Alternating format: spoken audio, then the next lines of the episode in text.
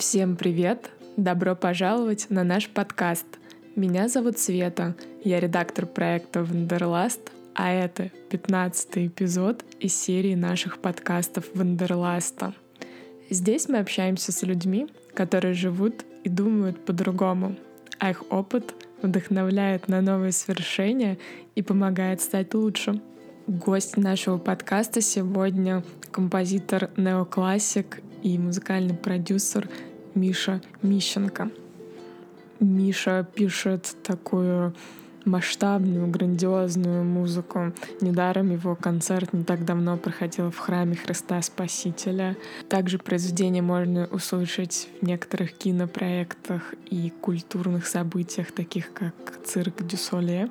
Да и просто услышать его произведение на любом ресурсе, где есть аудио, Миша Мищенко очень плодовитый композитор, у него вышло уже 20 альбомов. Если еще не слышали, послушайте.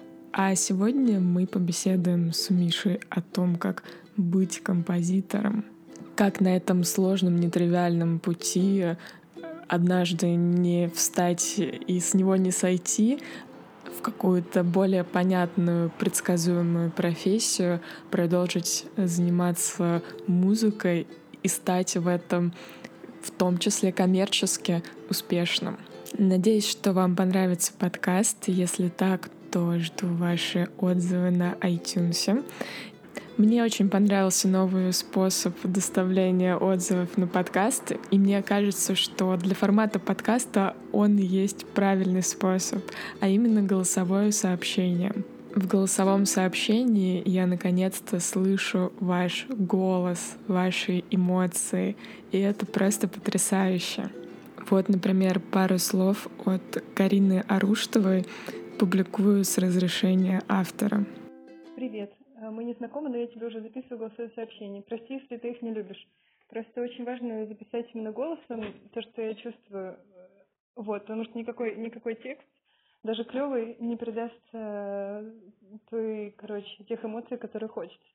Мне очень понравился подкаст. Вот, я как бы создаю контент э, сама, и я вижу, когда он сделан качественно, и это просто супер. И я просто э, включила про парфюмерию подкаст, лежала, обнимала подушку, слушала и думала, господи, как же хорошо, какой прекрасный спикер, какой у вас обеих приятный голос. Спасибо, Карина. Я тоже обнимаю подушку, прослушивая твое сообщение. Если вы хотите оставить голосовое сообщение о подкасте, то любой удобный способ связи — Facebook, Telegram, WhatsApp. Я оставлю контакты в описании подкаста. Спасибо. Я очень благодарна людям, которые поддерживают подкаст Wanderlust а на Patreon е. И как сообщники и патроны проекта всегда помогают и словом, и делом. Спасибо вам, ребята, вы супер. Если кто-то хочет присоединиться к нашему сообществу на Патреоне, то ссылка будет в описании подкаста. Ну что же, пора начинать. Поехали! Привет всем, кто сегодня с нами. Добро пожаловать на подкаст. У нас в гостях композитор неоклассик и музыкальный продюсер, основатель студии лейбла uh, Rome Tone Records Миша Мищенко. Миша не только создает красивую музыку, но и красиво рассказывает об этом процессе. Сегодня мне хотелось бы обсудить с ним, из каких компонентов складывается понятие «быть композитором». Но думаю, этот подкаст будет полезен не только музыкантам, но и всем творческим людям. То есть всем людям. Миша, привет! Привет. Для начала я хочу описать свои чувства относительно твоей музыки, чтобы те, кто с ней еще не знаком, представили себе некий образ и, может быть, захотели познакомиться с ней поближе. Твоя музыка для меня это такое большое эмоциональное переживание. Я сегодня, вчера как раз активно слушала перед подкастом. С одной стороны, она возвышает, а с другой стороны даже выматывает. Как будто проделана работа по этому возвышению, по возвышению и очищению даже. Это то, что чувствую я. Э, ребята, послушайте и расскажите нам о том, что чувствуете вы. Миша, пока я знакомилась с твоим интервью, чтобы сформулировать вопросы к подкасту, я наткнулась на гордый заголовок. Миша Мищенко — гениальный русский неоклассик. Расскажи про свой путь к этому определению. Я думаю, что в каждой шутке есть доля шутки. Но, в принципе, такие заголовки бывают иногда, не редкость. И а, я думаю, скорее всего, все эти корни, да, как бы именно всех этих заголовков несутся к моему а, прошлому, так как я первый, кто в России начал развивать подобную музыку. Да, то есть у меня первый альбом вышел в 2006 году. А, я сейчас помню, как он назывался просто. Много воды утекло, конечно, 12 да, лет да, прошло. Это, и этот альбом был очень для меня знаковый, потому что после музыкальной школы, когда все, в основном, да, 95% людей, наверное, перестают заниматься музыкой, вот, я, наоборот, через два месяца после экзаменов понял, что я не могу жить без музыки, и я очень хочу а, продолжать дальше а, себя как-то на, на, находить на, на музыкальном поприще, и поэтому пошел а, учиться на гитаре играть, а, учиться оперному пению. Вот, я даже год пел, и пел маленькую арию, и, есть такой композитор Бородин. Вот. Потом... То есть у тебя не как у Моцарта было, ты не написал свое первое произведение в пять лет, а ты просто сначала занимался? Немного было все сложнее, потому что э, как бы я начинал, ну, я начал делать свою музыку только буквально лет в 14, наверное, и я думаю, что с каждым годом, когда ты э, перерабатываешь кучу информации, куча читаешь книг, там, не знаю, то есть э, пишешь музыки, да, она видоизменяется. И этот альбом, о котором я как раз говорю, 2006 года, он, конечно, сильно отличается от того, что я делаю сейчас. Вот, потому что раньше это было просто э, пианинные такие э, зарисовки, скажем так, э, потому что э, у меня было просто дома домашний пианино «Аккорд», который привезли из Иркутска мои родители. А, и я на нем учился, и я на нем как бы продолжил дальше то есть, писать музыку. И э, этот первый опыт, да, был достаточно очень таким кустарным, потому что я просто засовывал кучу ваты э, в пианино, чтобы оно очень э, глухо звучало, и э, запихивал туда какой-то маленький микрофончик от, от компьютера, и так как бы записывал свои первые, скажем так, вещи вот первые произведения. Но тогда я думал, что это просто, скорее всего, хобби, потому что э, в 16 лет, да, или даже меньше, ну да, там, ну, это был такой период с 14 до 16 лет приблизительно. Я, я писал по чуть-чуть их разных э, маленьких, маленьких композиций, и это, скорее всего, была какая-то рефлексия, скажем так, да, то есть потому что тогда я еще не мог э, и не то, что даже не мог, может быть, даже не хотел создавать что-то более глобальное, что-то более масштабное. Мне просто хотелось э, э, выражать свои эмоции, да, и передавать их посредством музыки. И я к этому относился, наверное, как импрессионист. То есть э, для, для меня был очень важен тот момент, э, то, что я только сажусь и сразу записываю импровизацию. То есть это не было что-то прям супер подготовленное, это было то, что хотелось просто запечатлеть. И я отбирал просто по кусочкам да, все записанные материалы и из них сделал маленький альбом. А во что это эволюционировало? Как ты свою музыку сейчас можешь описать? Да, у меня просто был перерыв, года четыре, наверное. Я э, э, играл в разных рок-группах, да, э, до 2010, по-моему, года, 2011. И э, после этого это эволюционировало в то, что я стал добавлять струнные инструменты, разную электронику. Вот. И а, после каких-то вот, вот таких небольших альбомов более минималистичных я открыл для, для себя симфоническую музыку когда мне было 22 года. Э, и я сделал первый свой такой симфонический альбом «Мальчик, который играет с ветром». который вышел в 2013 году. И после этого я стал в основном, ну, я старался писать разную музыку, конечно же, и если посмотреть на лейбл, все, все те группы, которые там представлены, всю музыку делал им я.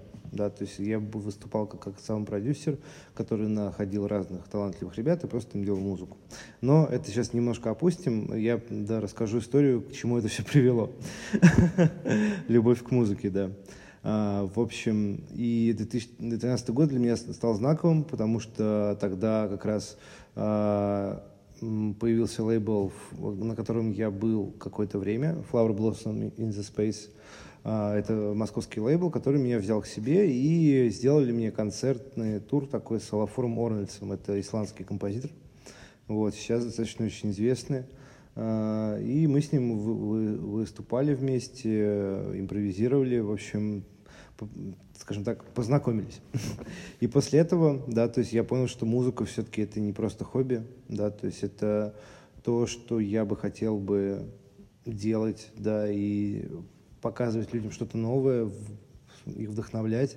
И ты правильно заметила, что такое ощущение, как будто ты преодолеваешь что-то, да, когда ты слушаешь мою музыку. А, это все верно, потому что как раз я буквально недавно один, скажем так, из сотни разных эпитетов, в которых я пытаюсь а, осмыслить свою музыку, да, и пытаюсь преобразовать ее в слова, был такой, как бы, да, представь себе, что человек а, выходит из, из пещеры, и что с ним первое происходит, да, он слепнет от света, да, ему очень ярко, ему больно, да, от того, что он первый раз видит свет. И когда он... Э, и у него есть два развития варианта. Или он вернется обратно в пещеру, или он все-таки э, начнет привыкать э, к этой обстановке и начнет видеть весь мир, скажем так, который был до него сокрыт. И, в принципе, я думаю, как раз этот момент, да, как раз, который... Э, является вот этим ключевым, когда человек решает смотреть ему дальше и посмотреть, что будет, или вернуться в пещеру. Как раз я в этот момент пытаюсь передать музыке. вот. Слушай, у тебя, наверное, такой э, период был, момент выхода из пещеры был в жизни. А, в принципе, занятие музыкой ну, у единиц получается так, что они этим занимаются и коммерчески при этом успешны. А как у тебя был этот момент поиска себя?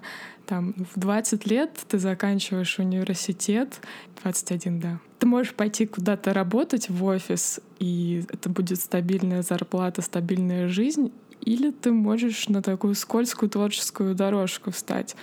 Как вот ты понял, что тебя этот цвет не ослепит, и все-таки можно по этому пути пойти музыкальному? Um, у меня было одно знаковое событие в моей жизни. А, мне предложил мой друг из Швейцарии а, выступить на шоу-кейсе, просто играть на маленьком таком лайнере, да, то есть то, что я хочу, просто импровизацию. Сказал, играй, что хочешь. Просто нам нужно, чтобы кто-то, какой-то пианист играл у нас. И, мы, и когда я поиграл у них, я понял, что я заработал за то время, сколько я играл у них, э, не помню, я очень мало у них там поработал, может быть, пару-тройку раз я заработал столько денег, сколько я за, зарабатывал раньше э, адми, администратором, типа в магазине, которым я, я раньше на самом деле работал на очень разных работах, и это был, я работал игрузчиком, работал курьером, работал тренером по боулингу, работал э, менеджером в книге, как в книжном салоне. В общем, у меня было очень много разных, скажем так, профессий. Вот, потому что ну, нужно было за зарабатывать, нужно было учиться, и все это вместе, как раз э, вот этот вот период, как раз, да, который был э, с 2006 по 2011 приблизительно, да, вот эти пять лет, они были как раз в институте, поэтому э, все в основном силы я, я давал на то, чтобы э, за, заниматься институтом, работой, да, то есть и, и иногда поиграл в группах, чтобы не, не потерять, скажем так, навык и э, прокачать себя в плане человека, который может импровизировать и сочинять что-то вместе с кем-то еще. Вот. И я думаю, что это тот момент, как раз, когда я за, за работал за пару вечеров столько, сколько я зарабатывал за месяц, я понял, что я больше не хочу э, играть, ну, точнее, да, можно сказать, играть, да, в человека, который э, не любит то, что он делает. Я хочу заниматься тем, что, э, э, чем я хочу, и тем, что я люблю, и тому, что, чему я могу посвящать очень большое время. Вот. И это был вот, да, вот момент этот был очень четкий, ясный. Я просто осознал, что я лучше буду, э, не знаю, там, сырую воду пить и грызть сухари, да, чем заниматься тем, что я не хочу делать.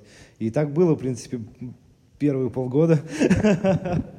Но... На сухарях? Ну, грубо говоря, да. Ну, были, были сложные разные времена. И, ну, я просто верил, наверное, в то, что я хочу, да, то есть э, не, не, я хотел за, заниматься музыкой даже не потому, что, да, там, я хотел, там, не знаю, славы, там, еще чего-то. Я просто понимал, что я не был бы собой, если я бы не занимался музыкой. Вот. Вот это самое главное, как бы, наверное, от, от, чего я отталкивался, э, то, что просто хотелось заниматься своим любимым делом. Вот. Который у тебя получается, и при помощи него ты делаешь людей счастливым. Это же здорово. Да, это вообще офигенно. Ты часто в своих интервью доносишь мысль о том, что вдохновение — это для слабаков, а занятие музыкой — это самое обычное ремесло. Почему ты считаешь, что важно донести для, до людей эти мысли? Любое дело, да, э, неважно, да, там, то есть я тоже в этом, ну, по, об этом очень много говорил раз в, в интервью, да, оно э, уникальное, потому что человек, если он любит свое дело, он приносит себя туда. Да? То есть он как проводник такой, да, между чем-то, не побоюсь этого слова, божественным, да, хотя, наверное, сейчас в наш э, век это очень звучит странно, да, а, но я считаю, что в этом есть какая-то искра Божья такая, да, то есть в человеке, в каждом. И он ее может, скажем так, в себе открыть, да, э, при помощи какой-то борьбы с самим собой, при помощи преодоления каких-то препятствий, да, и поэтому я считаю, что э, музыка, да, то есть э, есть такое правило, да, 10 тысяч часов, может быть, ты слышала об этом. 10 тысяч часов, да, можешь потом посмотреть в интернете. Это достаточно такое интересное исследование. Э, когда э, смотрели, сколько музыканты занимаются времени с, ну, своим, как бы, да, то есть э, ремеслом, да, то есть там виолончелисты, скрипачи. И тот, и, и тот, кто занимался больше уже 10 тысяч часов, э, это было сразу заметно. То есть самое главное – это постоянность, да, то есть постоянность в каком-то деле. То есть ты должен хотя бы по 10, по 15 минут заниматься каждый день там, своим любимым делом, и это начнет какое-то время уже приносить тебе как бы плоды, да, то есть и ты будешь делать для себя новые челленджи, да, то есть чтобы делать что-то лучше, интереснее, да, то есть. И поэтому я считаю, что музыка это прежде всего ремесло, да, то есть ты просто постоянно себя прокачиваешь, ты каждый день ставишь себе новую планку, или каждую неделю, или каждый месяц, да, и э, ведешь такой, скажем так, органайзер, да, в котором а, у тебя все записано и с которым ты работаешь на протяжении там какого-то времени. И в любом случае, если ты что-то постоянно делаешь, появляются новые, как бы, да, то есть э, новые а, какие-то цели, да, а, новые какие-то, не знаю, там а, интересы, да, которые ты суммируешь и а, производишь что-то новое. Вот. Поэтому я считаю, что прежде всего это всегда труд, и музыка, как и любая вообще профессия, это все ремесло. А как выглядит твой такой органайзер? Он в голове или в каком-то материальном виде есть? Где ты записываешь свои цели? Я веду дневник, и у меня есть а, такой календарь на месяц где я записываю и прикрепляю э, стикеры, э, где я пишу все, что мне нужно сделать.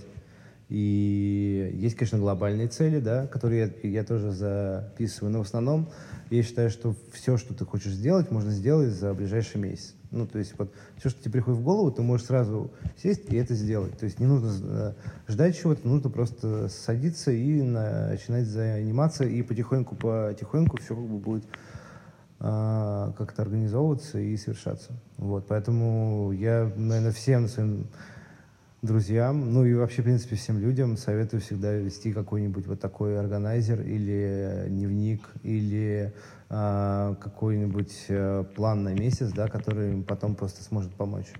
То есть ты против того, чтобы отдаться судьбе и плыть по течению, которое она тебе дает, несет? Конечно. А, как бы подлежащий камень вода не течет. На самом деле на днях задумался о том, что такое на самом деле. Да, то есть у меня было на самом деле очень много разных э, тоже в интервью интерпретаций слова любовь, да, любовь это талант, там, любовь это там третье, десятое. И сейчас я понял, что на самом деле любовь это, наверное, самое логичное в мире, что со мной случалось вообще. Самое естественное и самое понятное. Поэтому, когда ты делаешь какие-то планы, да, то есть есть, есть, конечно же, люди, которые говорят, что типа есть творческая такая вещь, как творческий э, беспорядок, да. Когда ты в хаосе можешь найти какую-то там типа звезду, скажем так. Вот, но э, я думаю, скорее всего, это, ну, зная всех музыкантов, с которыми я общался, и зная э, людей, которые занимаются не только э, музыкой, но также и дизайном, не знаю, там художники, архитекторы, да, у всех в основном успешных людей есть правило, самое главное, да, то есть доделывать все дела. И если ты доделываешь, значит, ты идешь дальше, и тебя ничего не тормозит, и ты просто поэтому растешь. То есть только, только потому, что ты доделываешь все, что тебе приходит в голову. То есть любовь — это логика. Для меня это мысль нова. Да, знаешь, я просто задумался в последнее время, и я понял, что для меня это самое логичное, что может быть в жизни. Круто. Ты говоришь, что музыка возвышает человека, дает ему вдохновение, и ты против той музыки, которая э, жалеет, ты за ту музыку, которая дает буквально пинок под зад.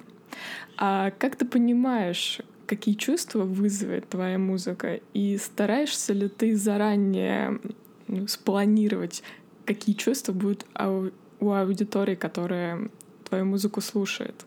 Я не то, что против, да, прям, то есть, нет, я считаю, что это естественный процесс, да, то есть, э, и рефлексия в искусстве, да, просто ее раньше намного было меньше, потому что человек затрагивал достаточно очень большие, э, скажем так, события большие всякие, э, скажем так, какую-то проблематику именно человека между Богом, да, между Творцом. И если посмотреть, там, не знаю, Баха, например, да, то есть он писал э, церковную музыку, и эта музыка вся была посвящена Богу. И я считаю, что э, есть вещи, да, которые, возможно, нам в этой жизни не понять. Вот. И эти вещи, да, они могут отражаться совершенно в различных да, ситуациях, действиях человека, также в его деятельности и каком-то созидании. Поэтому э, я за то, чтобы вдохновлять людей, да, и, и есть, есть, конечно же, творчество, которое, э, как я и говорил, и повторюсь, является рефлексией просто о том, что, да, тебя укусила собака, и ты потом написал песню об этом, да. А есть такие вещи, которые ты, пишешь не потому, что тебе плохо или хорошо, потому что ты не можешь по-другому. Ты просто пишешь это потому, что это нужно делать. Иначе, ну, говорю, как я и говорил до этого, ты не будешь самим собой.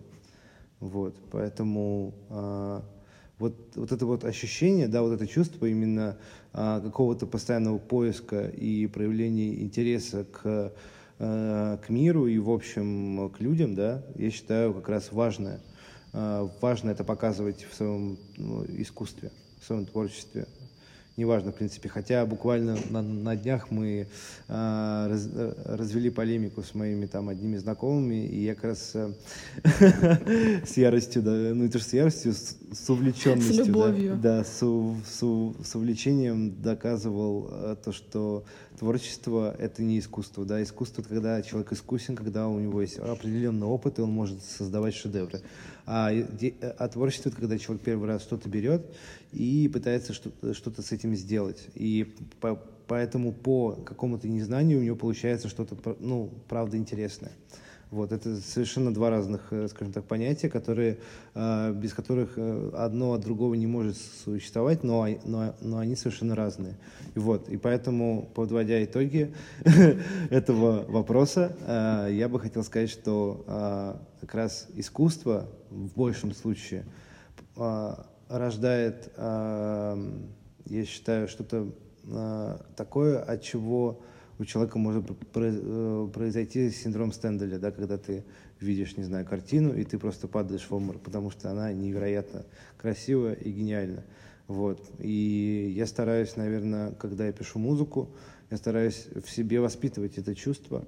И э, когда я слушаю свою музыку, и я понимаю, что я сделал что-то реально очень э, большое, да, что-то очень глубокое, а, у меня практически случается вот какой-то вот такой катарсис, да, после которого я понимаю, что вот ради этого, в принципе, я и живу.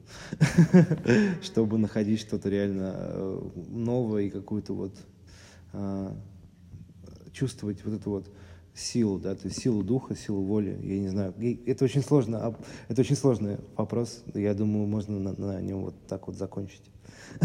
А ты можешь определить в том, что ты написал, где творчество, по твоему определению, а где искусство? Я думаю, что когда я был совсем маленький, ну, не то что совсем, но я думаю, до лет 20, может быть, трех, до 24, я считаю, что я больше писал музыку по, по вдохновению, скажем так.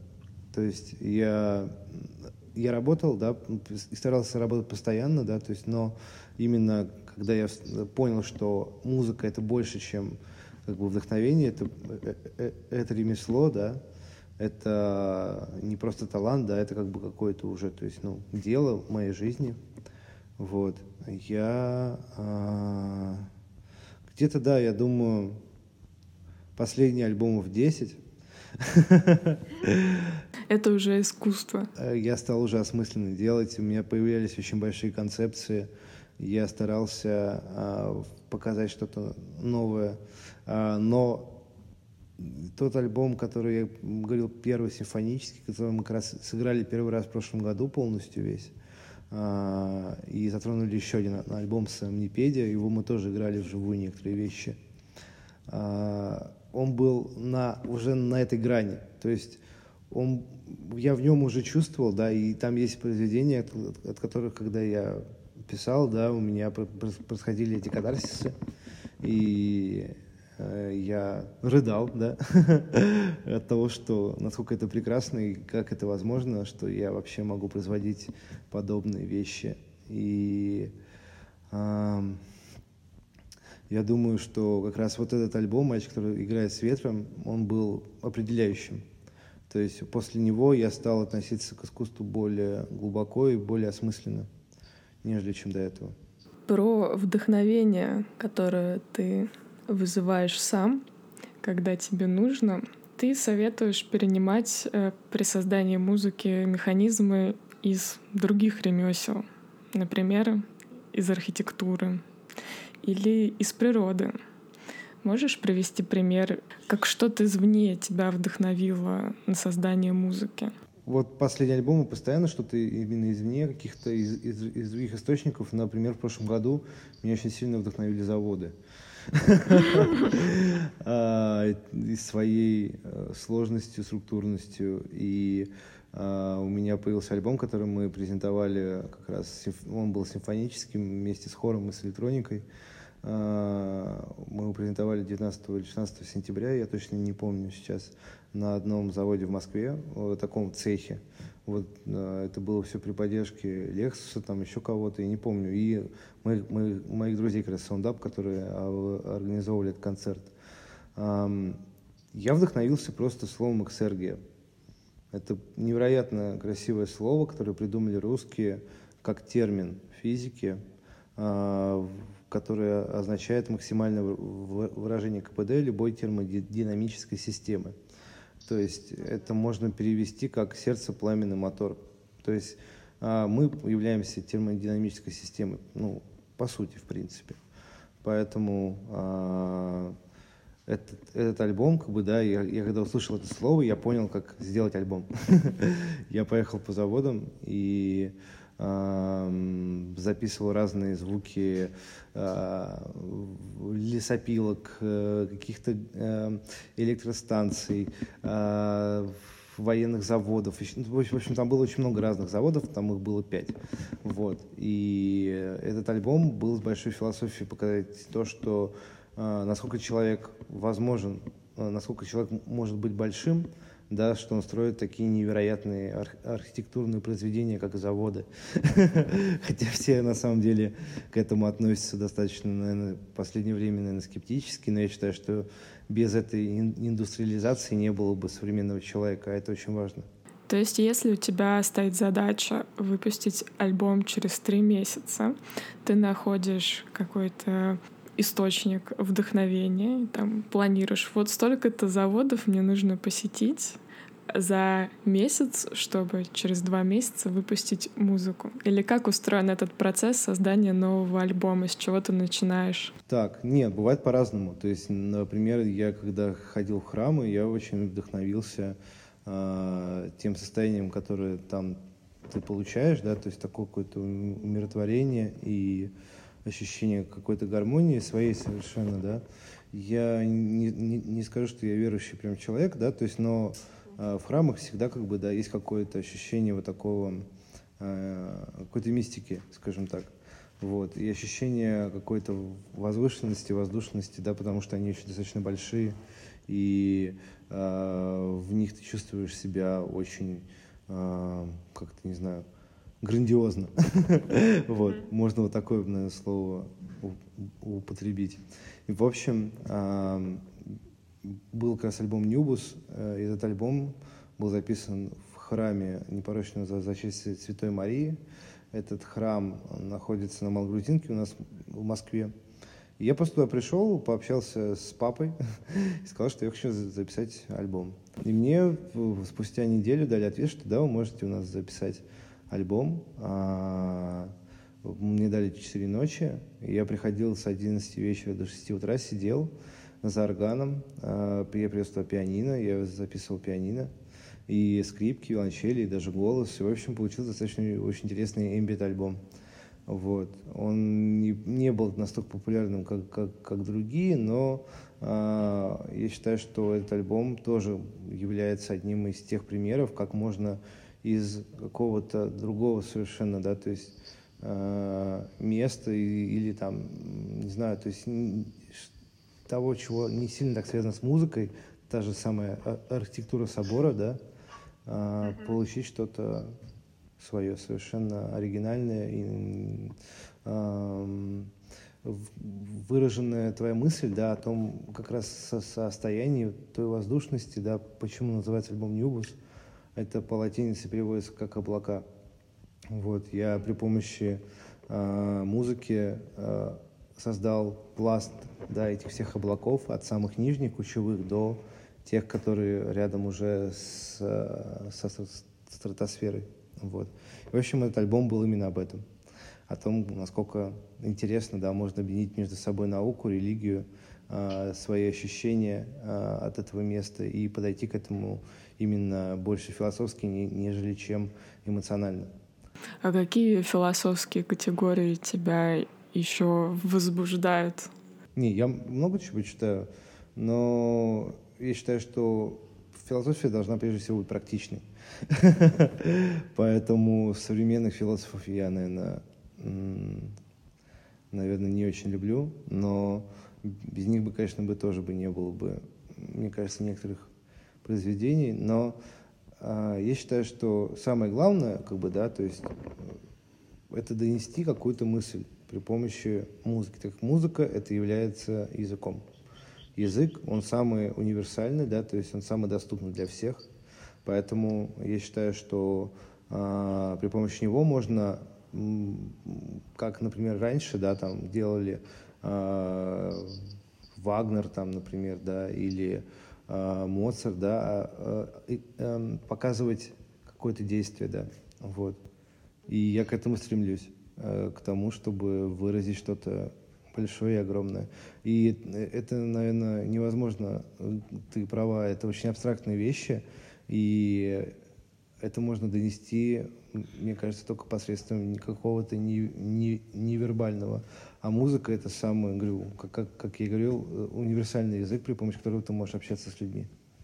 Вот, и доносить какие-то эти вещи, которые тебе как проводнику, да, скажем так, приходят. Э, мы помянули тут Моцарта и Вагнера, а я недавно читала статью о том, как композиторы классики отзывались о других композиторах-классиках. И самым безобидным словом в этом во всем было в определении чужой музыки было слово вздор. А какая у тебя позиция по отношению к конкуренции? Есть ли она вообще у тебя? Как ты к другим композиторам относишься? Как они к тебе относятся? Я еще не, не пока что я еще не встречал ни одного человека, который э, хотел бы сделать в музыке то же, что и я. uh Поэтому я не могу сказать, что я с кем-то конкурирую.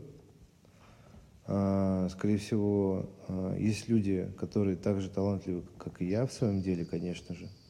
Вот, потому что они тоже ну, работают, учатся на своих ошибках. И кому-то дается что-то проще, кому-то дается что-то сложнее, да. И из- из-за того, что у меня было побольше времени, чем у всех э, композиторов, которые сейчас именно у нас есть в России, у, у всех молодых, кого я знаю, когда пошел этот бум, современной неоклассики, типа. вот. Это ты его запустил, признайся? Я не думаю, что я его за запустил. Это дух времени. То есть это, это нужно было, и я просто попал в него, я думаю, скорее всего. И э, это было так странно, поверь мне, когда был 2006 год, я записал этот альбом, просто выложил его в сеть, вот, и все. То есть и особо ничего не, не, не произошло, хотя когда за границей. Как раз в, это время выходили альбомы у Лафура, у Макса Рихтера, одних самых лучших, а, ну, как бы я считаю, типа альбомы у них были первые. Ну, сейчас они, конечно, тоже у них классная музыка, вот, но первые у них были, конечно, прям тоже бумом, вот, и нас их никто не знал, даже я о них тогда тоже не знал но а, это случилось просто всемирно, мне кажется, знаешь, то есть это, это как дух времени, правда, то есть он просто, есть какое-то информационное поле, да, с которым мы имеем взаимосвязь, скажем так, и чем мы больше э, взаимодействуем со своей э, профессией, да, то есть чем мы больше у, углубляемся в нее, тем шире становится эта воронка, вот, то есть она растет и, и вглубь, и в ширину. И поэтому э, это как есть такая теория о том, что э, э, все очень, ну, ну, это даже не теория, это уже факты, да, о том, что есть зеркальные нейроны, есть э, э квантовая физика, да, которая достаточно очень много разных э, аспектов затрагивает жизненных, да, то есть несмотря на то, что она достаточно очень мудреная, да, и, но есть, слава богу, всякие нон-фикшены, э, ой, которых э, интересно все это рассказывается и описывается обычному человеку. Я думаю, что все эти вещи достаточно все, ну, все очень сильно связано. Вообще все в мире. Да. А как ты думаешь, почему именно сейчас это неоклассическое настроение возникло вот в этот исторический период, связя с какими тенденциями в обществе в целом, в культуре? В политике? Я думаю, что, я думаю, что те тенденции, которые сейчас зарождаются, а, это как, знаешь, на самом деле, я думаю, что э, очень сильно идет типа разрыв да, между разной музыкой, да. Например, сейчас популярен хип-хоп, рэп, да. 95% музыки — это хип-хоп и рэп. вот. Не знаю, мне это, у меня такое ощущение, что 90% музыки — это какой-то тыц-тыц-тыц, который я слушать не могу просто. Ну, у каждого, как бы, да, у каждого складывается по-разному впечатление о, о, о современной музыке.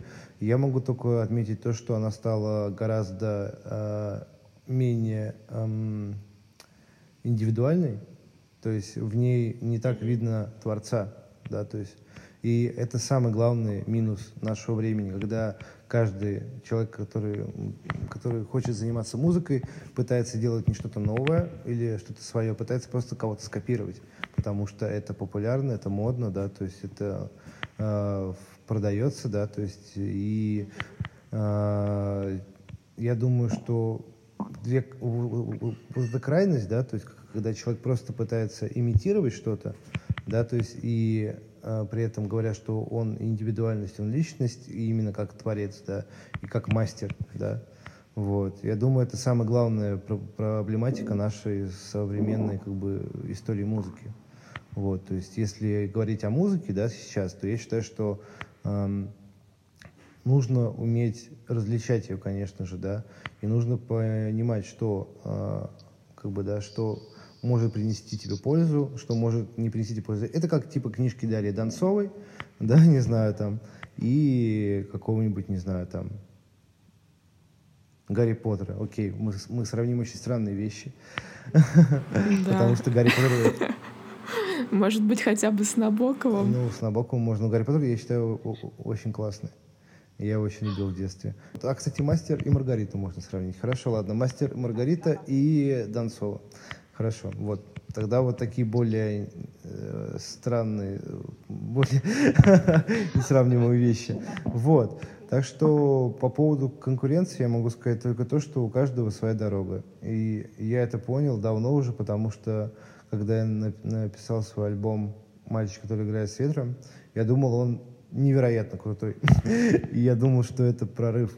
И я думал, что это то, что сподвинет людей стать лучше. И это будет каким-то таким, ну, то есть знаменем в моей руке, да, с которым я смогу выступить э, на международную арену, скажем так. Вот.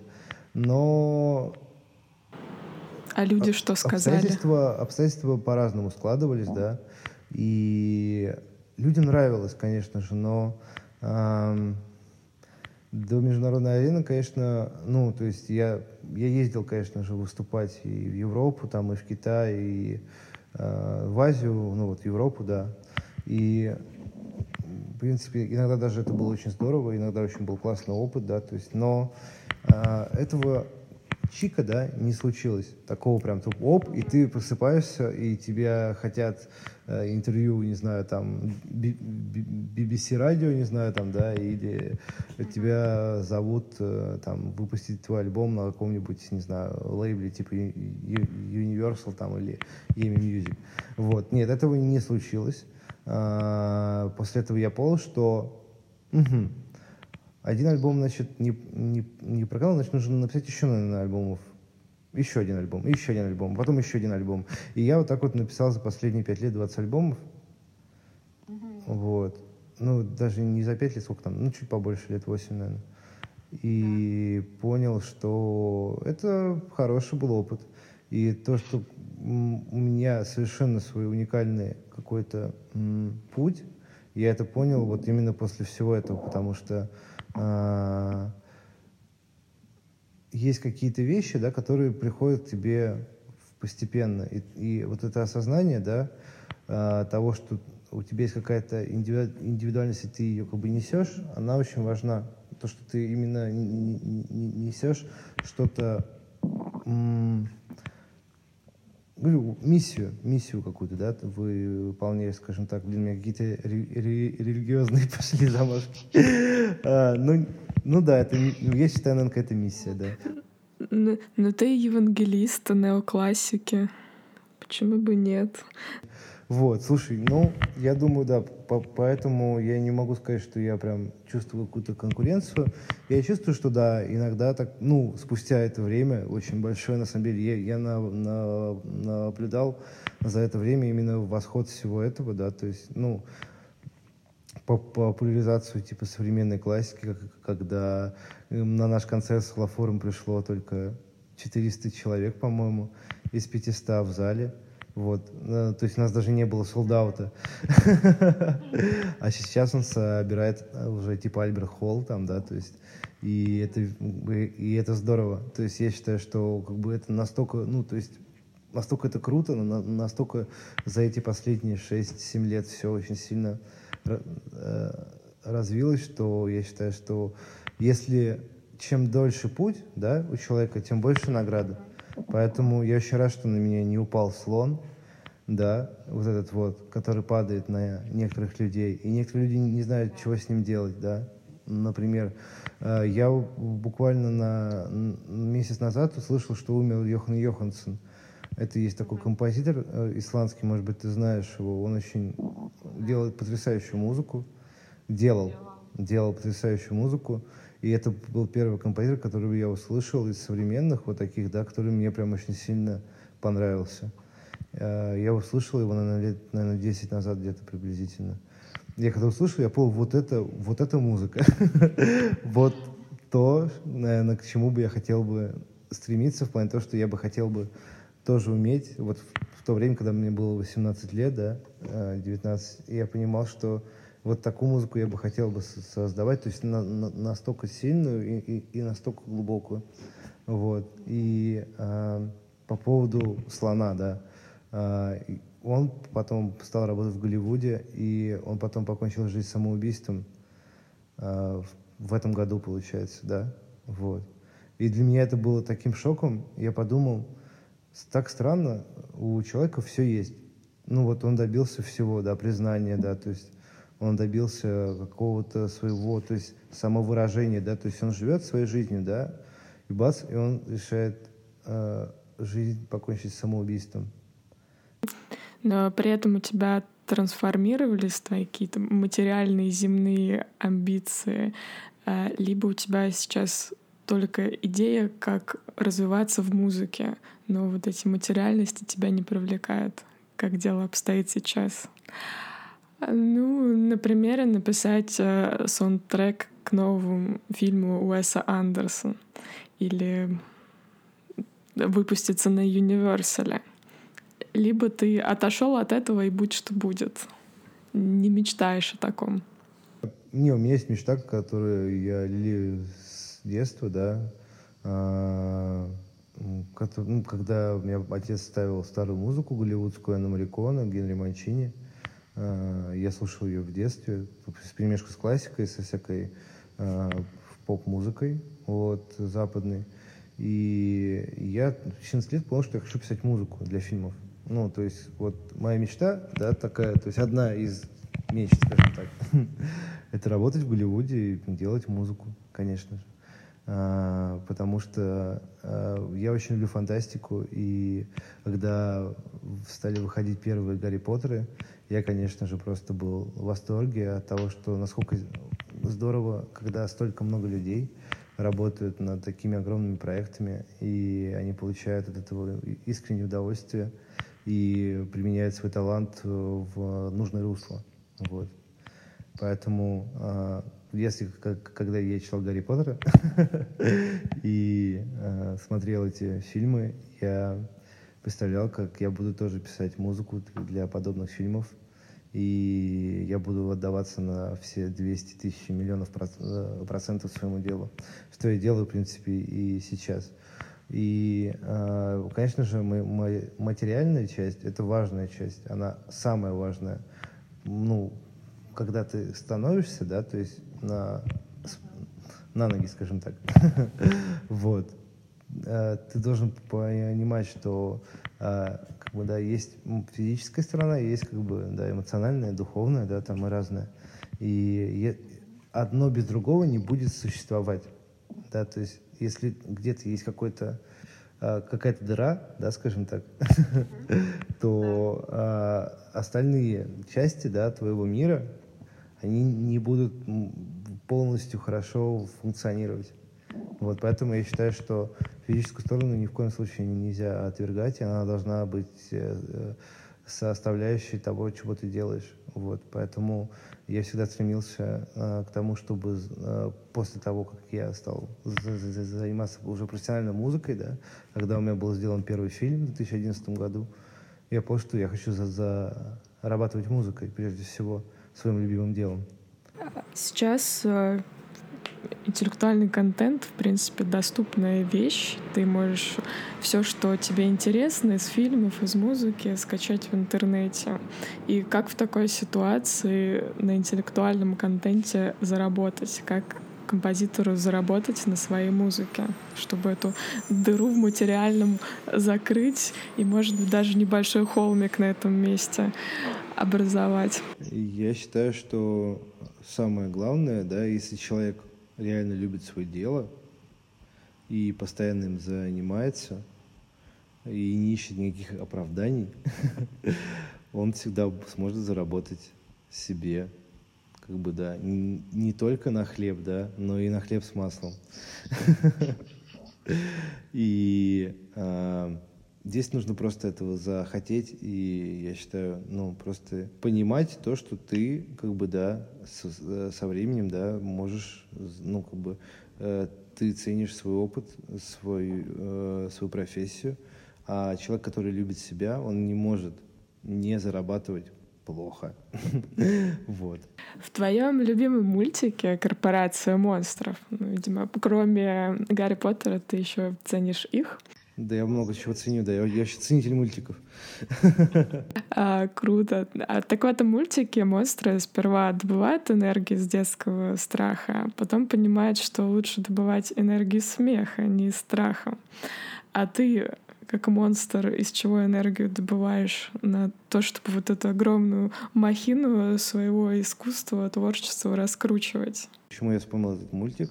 Потому что этот мультик а, в детстве на меня произвел очень большое впечатление, да, и я понял, что я всегда знал на самом деле, но из-за того, что общество достаточно очень сложное, и э, в детстве ты перетерпеваешь убертатные периоды и разные другие периоды, да, связанные с первой работой, не знаю, с первыми знакомствами с людьми и, и, и формированием своего мнения, ты забываешь о важных вещах.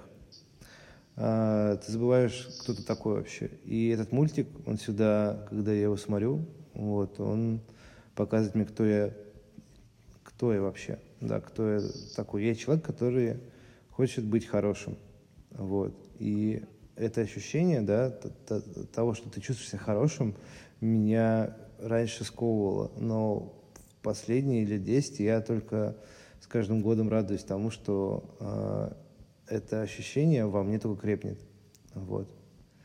Поэтому этот мультик, да, и вообще вот это ощущение того, что человек получает больше за, э, какого-то заряда, да, именно от смеха, меня очень вдохновляет. Поэтому я стараюсь побольше смеяться, не знаю.